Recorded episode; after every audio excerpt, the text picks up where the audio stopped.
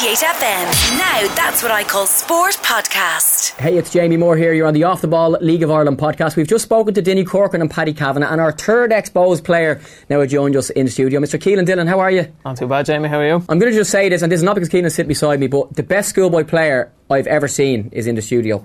Very kind of you, Jamie. I don't know about that. And now, I'm not saying it because you're here, but uh, you played for my dad for Belvedere, I and did, yeah. your Belvedere team. Pierce Sweeney is at Exeter, went away to uh, Reading, was it? Went to Reading for Sean yeah. Kavanagh, now playing for Shamrock Rovers, went to Fulham. Darragh Lenihan sit at Blackburn, and Adam Evans, now playing for Longford, went to Burnley, has had a few clubs as well. Yeah.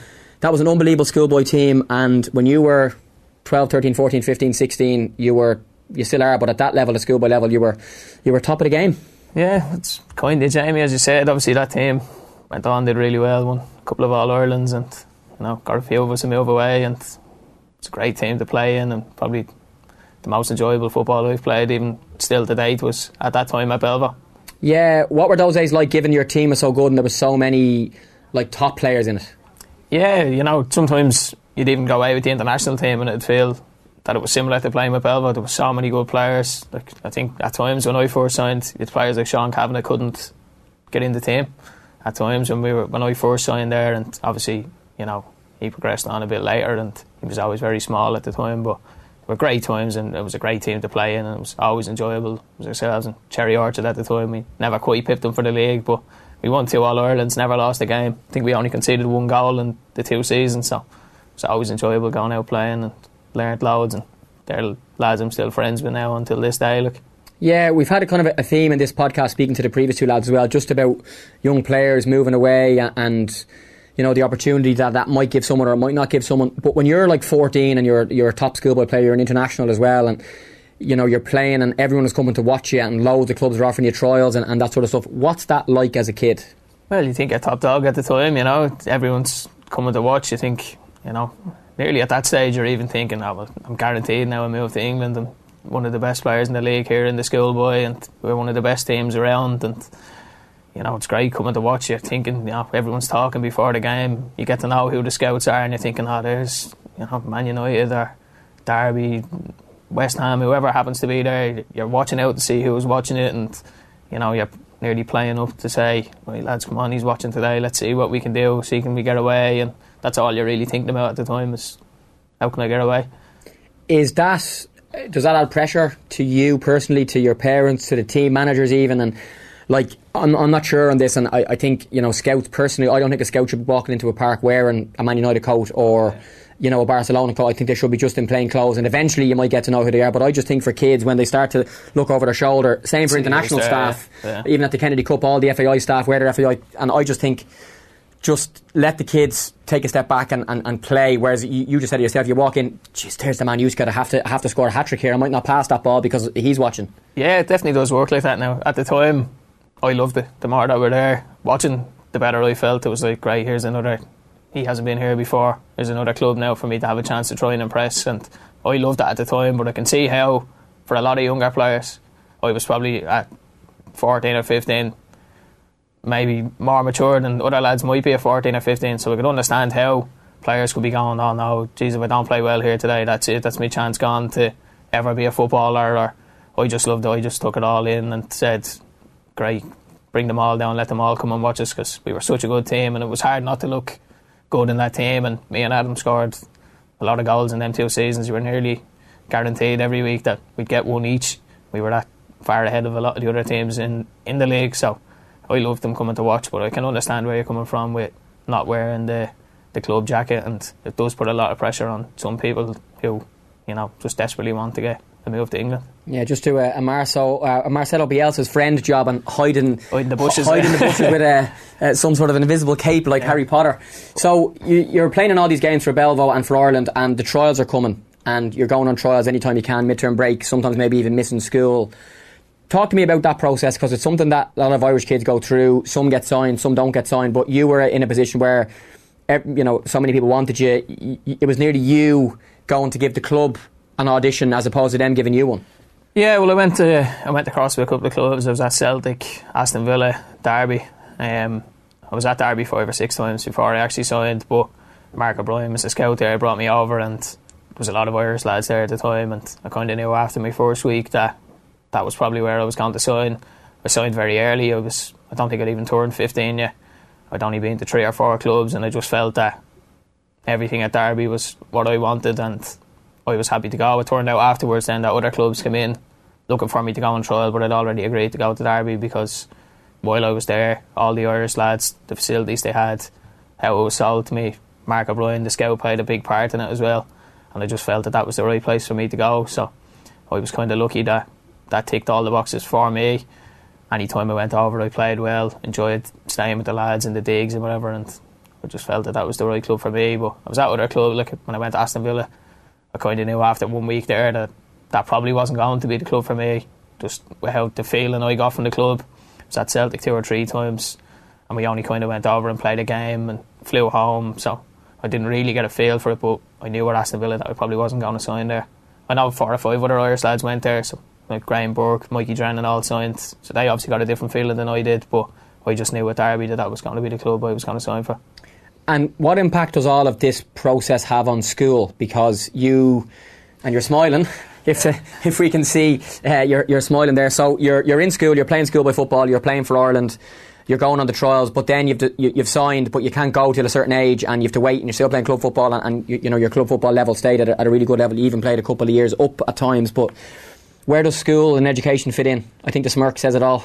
Yeah, well, in that, like um, my mocks for my junior cert, I had to go and ask the school to be allowed to miss them because we were away playing a tournament with the under 15s for Ireland. So I actually did my mocks at home the week before everyone else did and was told just not to tell anyone what the, the questions were and what the answers were. And then I had to go in the following week then. And in the morning before the other exam started, I'd have to catch up on an exam I'd missed the week before. So for me, and then obviously I went into transition year after my junior cert because I knew there was no point in me doing fifth year. I was leaving I would have been wasting my time doing a year at fifth year because I wasn't going to do a leaving cert. I was going and I had made up in my mind and that was it, I was out. So I went into transition year and like that, any time clubs came in looking for me, Derby looked for me to go over, I just kind of went and school took the back seat. Yeah. You could have made a fortune to your uh, with your uh, classmates, giving them the the mocks. Uh, you know, you could have given them all the uh, questions. You probably did. I wasn't quite a street savvy at the time, maybe to, to monetise it, but I probably should have. Uh, looking back now, I could have made myself a few quid there. So uh, you sign for Derby. Yeah. And that's the club you choose. And then over the next three years, you spend a year at Derby, a year at Hull, and then a year in St Mirren. How would you look back on, on that time? Look, I'd look back and say I wouldn't be who I am today, or I've learned what I know by not going there. Obviously, I left Derby after a year. I still had two years left on my contract. I just didn't feel that I was going to. After all the great feelings of being there on trial, I just knew after a year that that wasn't going to be where I was going to become a footballer. I wasn't going to break into the first team there. Um, partly probably down to me as well. I probably didn't do myself any favours, but I had just again one day just kind of came to the decision that this isn't going to be the place for me, and I need to move and get to get to a different environment. And I ended up I left. I was actually to transfer the deadline in the summer. I signed for Hull then after that. So you go to Hull and you've chosen Hull because you felt that was the place, having left Derby you spend some time there, and then you make another choice to go to Scotland. So just tell us about the time at Hull, and again when you started to realise I need to look at something else. So we went to Hull, and obviously they had said to me at the time that look, I still had another year left as a as an under 18 and they said look we're not going to put you in with the academy they were on different training grounds so like you're going to come straight in here train with the reserves you'll be in and around the first team training with them and I just thought well there's a step forward already they were probably a smaller club and at the time than Derby and different facilities and whatever. But I thought there's a really good chance now to go and go and push on and get into a first team. And like we at the time, a reserve manager would have been Nick Barmby, and then Kevin Kilbane took over after that. So we were getting it was a, it was a step up. We were training with full internationals. There's a good few Irish lads there again. The likes of Robbie Brady, Paul McShane, were all at the club at the time, and I just again just really felt at home there. But with three or four different managers in the time that was there. Nigel Pearson was the manager when I first signed. He left. Nick Barmby went up from the reserves into the first team. He left at the end of that season, and then Steve Bruce came in after that. But I thought it was doing okay. But at the end of the year, they kind of said, "Look, for the style of football we want to play," and like they just signed David Meyler, who was playing in the middle, and they were like, "That's the type of midfielder we're looking for," and he's six foot four, and I'm not. so it just they said, "Look, you're just not really the fit for us." So you're free to go and look for a new club. so then I ended up in I was going to trial around a couple of clubs, played a couple of exit trials, game at all there, shot and went up to St Mirren and went on trial there a couple of times, played a couple of games and decided to sign up there again to try and get a chance to play in the in the first team up there. You're uh, in a seat that's often filled by uh, Mr. Kilbane himself, and he was coaching the, the Hull Reserves. Had he just retired, or was he exactly what had happened? And I, I know a couple of years ago I spoke to to him about you, and he uh, he remembers you. And now you're sitting in uh, the same studio he's in every night for off the ball. That's it. Yeah, um, I think he he'd had a couple of problems with a back injury. I think so. At the time, he was still maybe registered as a player, but was looking at getting into coaching. And I think the opportunity came up then when Nick Barmby stepped up to the first team for him to take over the reserves, and he had us my the finish of my time there, a lot of it would have been with him, and you know he was only getting only getting started. I think he actually came back to play then after that once he left Hull, but it was great. You know, I grew up watching Kevin playing for Ireland, and you you never think that you're gonna one day be he's taking you for a training session, and or you're sitting in having your lunch with lads like that, and lads you've watched for years, and so he was a great coach, and you know he's obviously moved into this side of it now, and seems happy enough in it, but you know, I think he could have made it a decent go at, being a coach as well. You know, yeah, you, might have a look at that. I'm sure in the the future too. So you're with St Mirren. Uh, when do you start to realise that coming home is something that you either want to do or you have to do, or you feel that it's the right thing to do? So again, I went up there, started off pre-season well. Um, they were kind of in a dogfight at the time, down the bottom of the league. They'd finished sixth the season before, but a lot of it was kind of they spent a lot of the season either bottom or one above bottom. So you know, he'd signed me as a young player. He knew what I could do when I came in, but maybe they were a bit reluctant then to throw in some younger lads and a couple of older players came in and I ended up playing a lot of time with the under 20s and I'd been to see him and I had only signed for one year so I was getting up near Christmas and I'm going look look I'm not even training which is some days like what's going on and he kind of turned around to me and goes oh well look I'll give you three games with the 20s to try and prove to me that you're good enough to still stay here. And at that time, I'm looking at him thinking, well, look, if, if I can turn your mind in three games, you're obviously not that pushed on having me here. So, and then I was living in Scotland. I was by myself. It was the first time I'd ever lived by myself, and I just I wasn't happy outside of football. Even I was just going home, kind of sitting around all day. Like I had mates in the team, but they all had families and were all off doing their own thing. So I just came, you know, sitting at home, sad every day, and I just said, look, I don't know. We went to see him. I'd only played two of the three games he offered me and said, look, I think we're better off just, just leaving this. Like, there's no point in me. It was costing me money to live there. Like, they, I had to pay my own rent. They kind of said, oh, look, you can come up and if you start doing well, you'll be getting bonuses with the first team, whatever. You'll be able to cover it, no problem. And it was putting stress on me. My mum and dad were helping me out with money as well. So it was kind of costing everyone to be there and it was going nowhere. So I decided that it was time just to, just to live. Yeah, so when you're at Derby and at Hull, you're still young enough to live in digs and, and have a digs family and a digs lady that cooks for you and maybe live with other footballers too. And I know you, you still keep in touch, particularly with the digs people you live with in Derby. But then you, you're in Scotland and, you know, I remember speaking to Mikey Drennan and, and others. I, I think um, Connor Pepper, who you would have played against, I think at times was in Scotland too, living on his own. And they both spoke about just the loneliness and sadness of being on your own. And, and that's something that happens to all Irish players, and there's nothing there to help them. No, not at all. There still isn't. Yeah, well, like when I was at Hull and at Derby, you might get. I think I can't remember the guy's name, but he worked for the FAI and he'd visit around the clubs. But Mick Lynham. No, it wasn't Mick. Okay. There was a guy based in England. Okay. Mick Mick always did a great job looking after lads, and he, you still see him now on Facebook. Yeah. Anytime someone scores or gets a move, he's always first one in, congratulating them. Yeah. But uh, there's a guy that used to come around the clubs in England, and we are talking all football league clubs, all the Premiership clubs. So I think I saw him once in my three years in, in England. So he, he, I'm sure he's doing all he can, but it's very hard to really get a support in there. And when you're 18 or 19, the last thing you want to be going in is saying, "Oh, I'm, I'm sad at home when I when I leave here," and it's a bit, you know, you're a bit too proud to go in and say, oh, "I'm feeling this way, I'm feeling that way," or you're talking to your parents at home or whatever, and you're ringing them and saying, "Oh yeah, it's great. I was in training earlier," and you might be just have been sitting there. And my mum came over a lot now. She was regularly over in all my time in England, and it was always a big help, and it was great. She might get over once a month when I was living in Scotland, and it was great having them over. And just kind of then, every time she was coming over, then I was thinking, I'd, I'd love to be back at home with the family, or I was never homesick in my time at Derby or Hull or whatever, but when I was in Scotland by myself, it was kind of like I'd love to be back at home, and that wasn't something I'd ever considered before. That was that oh, like I was living the dream, I suppose, as a footballer. And it was, uh, if I'm not feeling great today, I know I get to go in in the morning and play football. But when I was at St Mirren, I just I wasn't getting that feeling going into training anymore. And you're going in and kind of nearly pretending to be in great form for the lads, being outwardly in great form, over trying, you know, trying to keep making everyone laugh and joke and whatever, just to kind of hide maybe what you were feeling when you were at home, you know. You mentioned the word proud there, and I have the word pride question mark written down here. When you do decide that you're coming home and you've been this underage superstar here and you've gone away and at that time, you know, Facebook and Instagram wouldn't have been as massive as it is now, and all of those young players now are like Instagram famous and they get thousands of likes and everything they put up.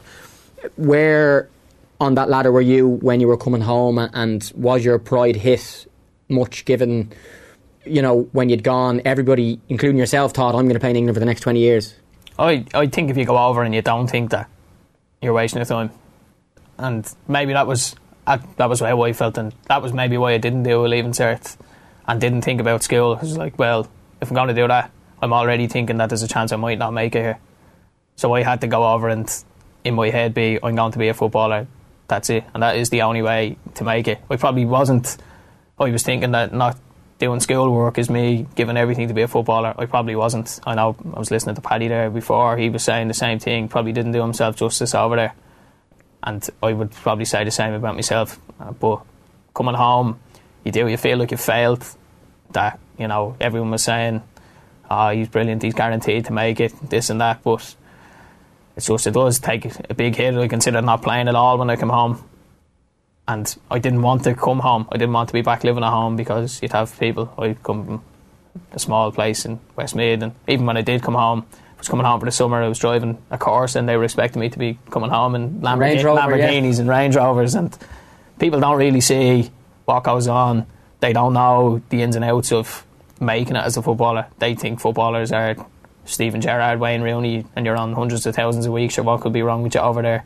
But you're talking like I probably make more money now working my own job than I ever did playing in England. Because at, until you've made it, unless you're playing in the Premier League or at the top of the Championship, you're not earning huge money. And especially to get there, you're probably like school at scholars at the time. I think the maximum you could be paid was 120 pound a week or something. And people think you should be coming home in Range Rovers, and it's just it's that's just not how it is. So even when you are over there, people are looking down on you, saying like, "Oh well, why hasn't he played you? He's got, he's over there two years now. How come he's not playing in the Premiership?" And people just don't get that concept of what it actually takes to make it as a footballer. You're on the League of Ireland podcast with Jamie Moore here in studio, and it's a fascinating chat with Kealan Dillon about his time in the UK with Derby, Hull and St Mirren. And now back in the League of Ireland playing for Athlone. He's also played for Bohs and Longford and, Drogheda as well. And if you're watching this, you're on uh, the Off the Ball League of Ireland podcast on YouTube. You're listening to the podcast or you're listening on the radio on the That's What I Call Sport on 98 FM on Sunday. So Kealan came home then in the you know, after that time in St Mirren, signed for Athlone Town. And I remember watching a game in Richmond Park of you playing for Athlone against Pats and thinking, God, he's still a really good player, and they're Yarrow in action for Athlone. um, I'm not sure when that was. I think it was a couple of years ago too. So you've come home, you signed for Athlone. Was Keith Long the manager then, or was he? Uh, Mick Cooke was okay. actually the manager when I first signed, and then um, Keith took over. And Keith took over then. took after, you to Bohs after ten. Took me to okay. Bohs then after that. Yeah. So Athlone, Bohs, Longford, Drogheda, and now back to Athlone, and that's all since kind of January 2014. So you're, you're like a League of Ireland veteran now. You're in your fifth season. How do you sum up your, your time with, with those clubs? Coming back to Athlone as a young player, wanting to make an impact in the league. You did, and you managed to then move to a Premier team quite quickly. Yeah, I had the chance to go to some of the other Premier Division clubs at the time, maybe some of the full time clubs when I first came home. But like I said, I wasn't really pushed on playing at all.